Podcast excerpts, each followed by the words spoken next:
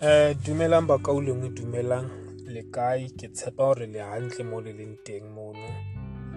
Um for the sake of my listeners i would be just mixing the language fela jwalo sesotho and english respectively.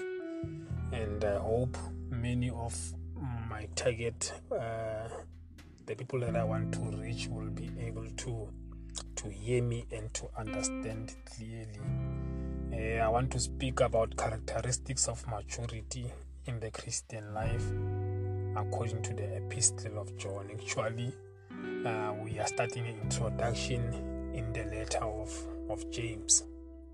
And then I want to uh, uh, throw some things there concerning maturity and build from there. Over the coming weeks, we will be doing uh, an, an exposition of this book, of this letter, so to say. And uh, I just want to say, well, not everybody who grows old is growing up. Uh, there's a difference between age and maturity. The older we are, the more mature we should be. And then, too often, this is not what is happening in our day and age. Uh, you find people who are growing old but are not growing up, who are aging but they are not maturing. And this results in problems. The problems that we, we, we that we encounter is in our personal life, uh, even and these problems are caused by immaturity. So if Christians back a then they will become victors instead of victims, so to say. So in this letter of James, uh, James was trying to help us to understand and to attain spiritual maturity. When we read the book of James, chapter 1, verse 4, are that you may be perfect and entire, wanting nothing. That translation by J.B. Phillips, or any you find you have become many men of mature character men of integrity with no weak spots. So, we shall begin our series of expository lessons based upon the Epistle of James, which I hope will help us all reach this goal of spiritual maturity. Uh, beginning a study in this book is like preparing for a trip. You like to know ahead of time where are you going, what can you expect to to see. So, to launch our study, we need to answer some important questions. Who was who was James number one? So we have several men who resemble this name here, here James in the New Testament. the first one is James, the son of Zebedee, uh, and the brother of John and he was a fisherman called by Christ when you read the book of Matthew, chapter 4, verse 17 to 22. And uh, together with John, they were nicknamed the sons of thunder because of their impulsiveness. And then he was killed by, by Herod in the book of in the book of Acts chapter 12 verse 1 to 2 in 44 AD. And the second one is James, the son of He was one of the apostles, um, but little is known Guyana, and there is no indication whether he was the writer of this epistle.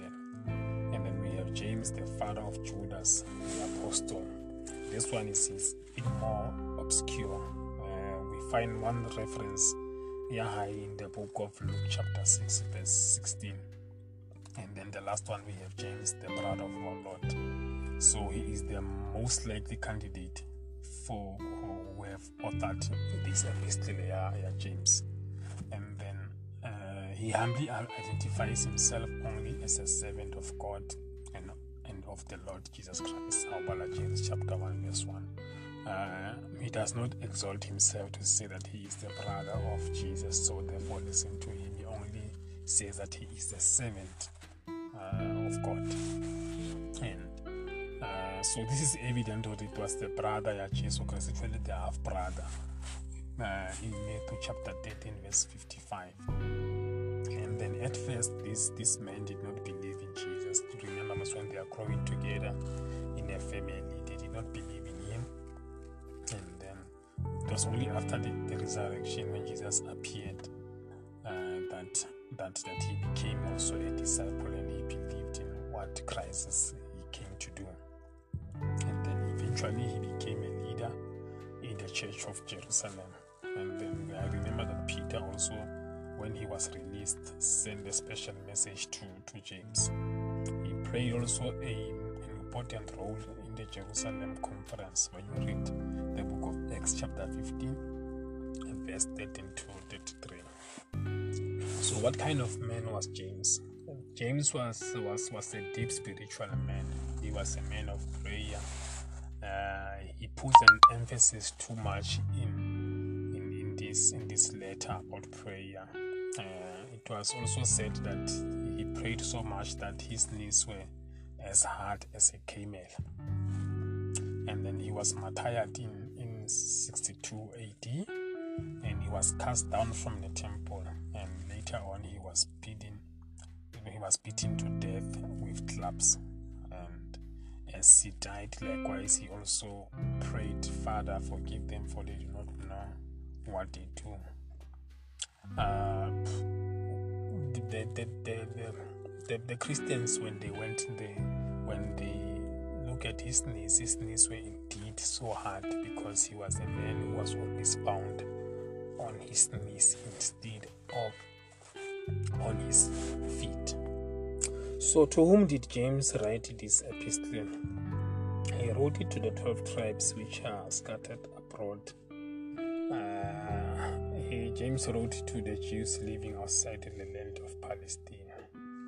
Uh, the 12 tribes refer to people of Israel, the Jewish nation.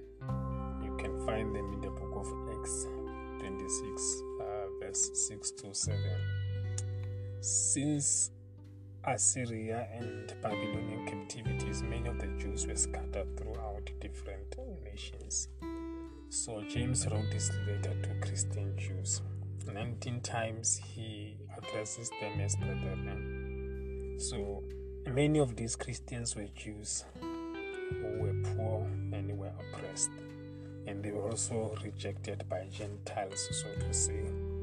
And so, being Christian Jews, they were they, they, they would also be rejected by their own countrymen. So, this letter indicates that most of these believers were poor and some were oppressed by, by the rich. Uh, why did James write this epistle? This epistle suggests that people were having problems in their personal lives and in their church.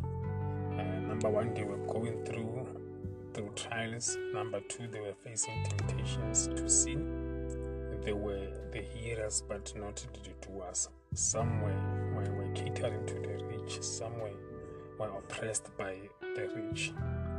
Some were competing for positions even in the church, and some they use improper use of, of, of the tongue, and some they had a problem of worldliness, and some were straying away from the faith.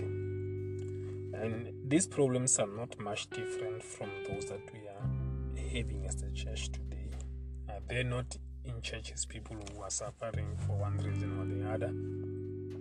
Are they not members who talk one way but walk another? Is not worldliness a serious problem? Are they not Christians who cannot control their tongue? So, in this letter, James appears to be dealing with up to date problems. He's very current in this in this thing. So he was not uh, just discussing unrelated problems. All these problems had a common cause, which is a spiritual immaturity. But but ba matured, they are not easily offended. But those who are immature, they are easily, on the other hand, offended. So this this this gives us a strong hint here the basic theme of this book is all about marks of maturity in the Christian life. So, James writes to fulfill a great need of spiritual maturity. And the spiritual maturity is one of the greatest needs in the church or in the churches today. God is looking for mature men and women to carry on this work, but instead he finds little children who cannot even get along with each other. How can we get the most out of this epistle? Uh, we need to be born again first. No spiritual birth, no spiritual maturity. You cannot reach spiritual maturity without being born again. You need to be born again. So the assumption, yeah, yeah, yeah, yeah, James, that those who read this letter, they are they are born again. You can find it in the book of James, chapter one, verse eighteen, and then. Uh, rebirth is through obedience to God's word. Uh, it involves being born of water and of the Spirit. So we need to examine ourselves in light of God's word. Let us read James chapter 1, verse 22. I'm reading from the King James Version. Uh, but be ye doers of the word and not hearers only, deceiving your own selves. So James is, is admonishing the brethren to to be the doers of the word, not only hearers. We have a problem of people who can quote scripture, who knows the verses, but they cannot live out the scriptures. They cannot do what the scriptures are saying. So we need to obey what the word of God is is saying. Uh, Verse 25 it says that, But whoso looketh into the perfect law of liberty and continueth therein, he being not a forgetful hearer but a doer of the work, this man shall be blessed in his deed. So those that does not only hear but put into practice whatever they hear, the Bible is saying that they they shall be blessed in in, in, their work. So we must obey what what what God is teaching, no matter what the cost. And we must also be prepared for some extra trials and, and, and, and testing. And we must know that when God is testing us, God is not tempting us. Because it is only the devil who is tempting us, because he is tempting us with an idea or with a hope that we will fail. But when God is testing us, He's actually testing us with with a hope that we will pass the test. Remember, the Bible is saying that Modimo hanku or famoleko or fetang or famoleko udwanzoleka rona at all times. And with that test, you also provide a solution So remember that whatever test you are facing currently now, it is your size.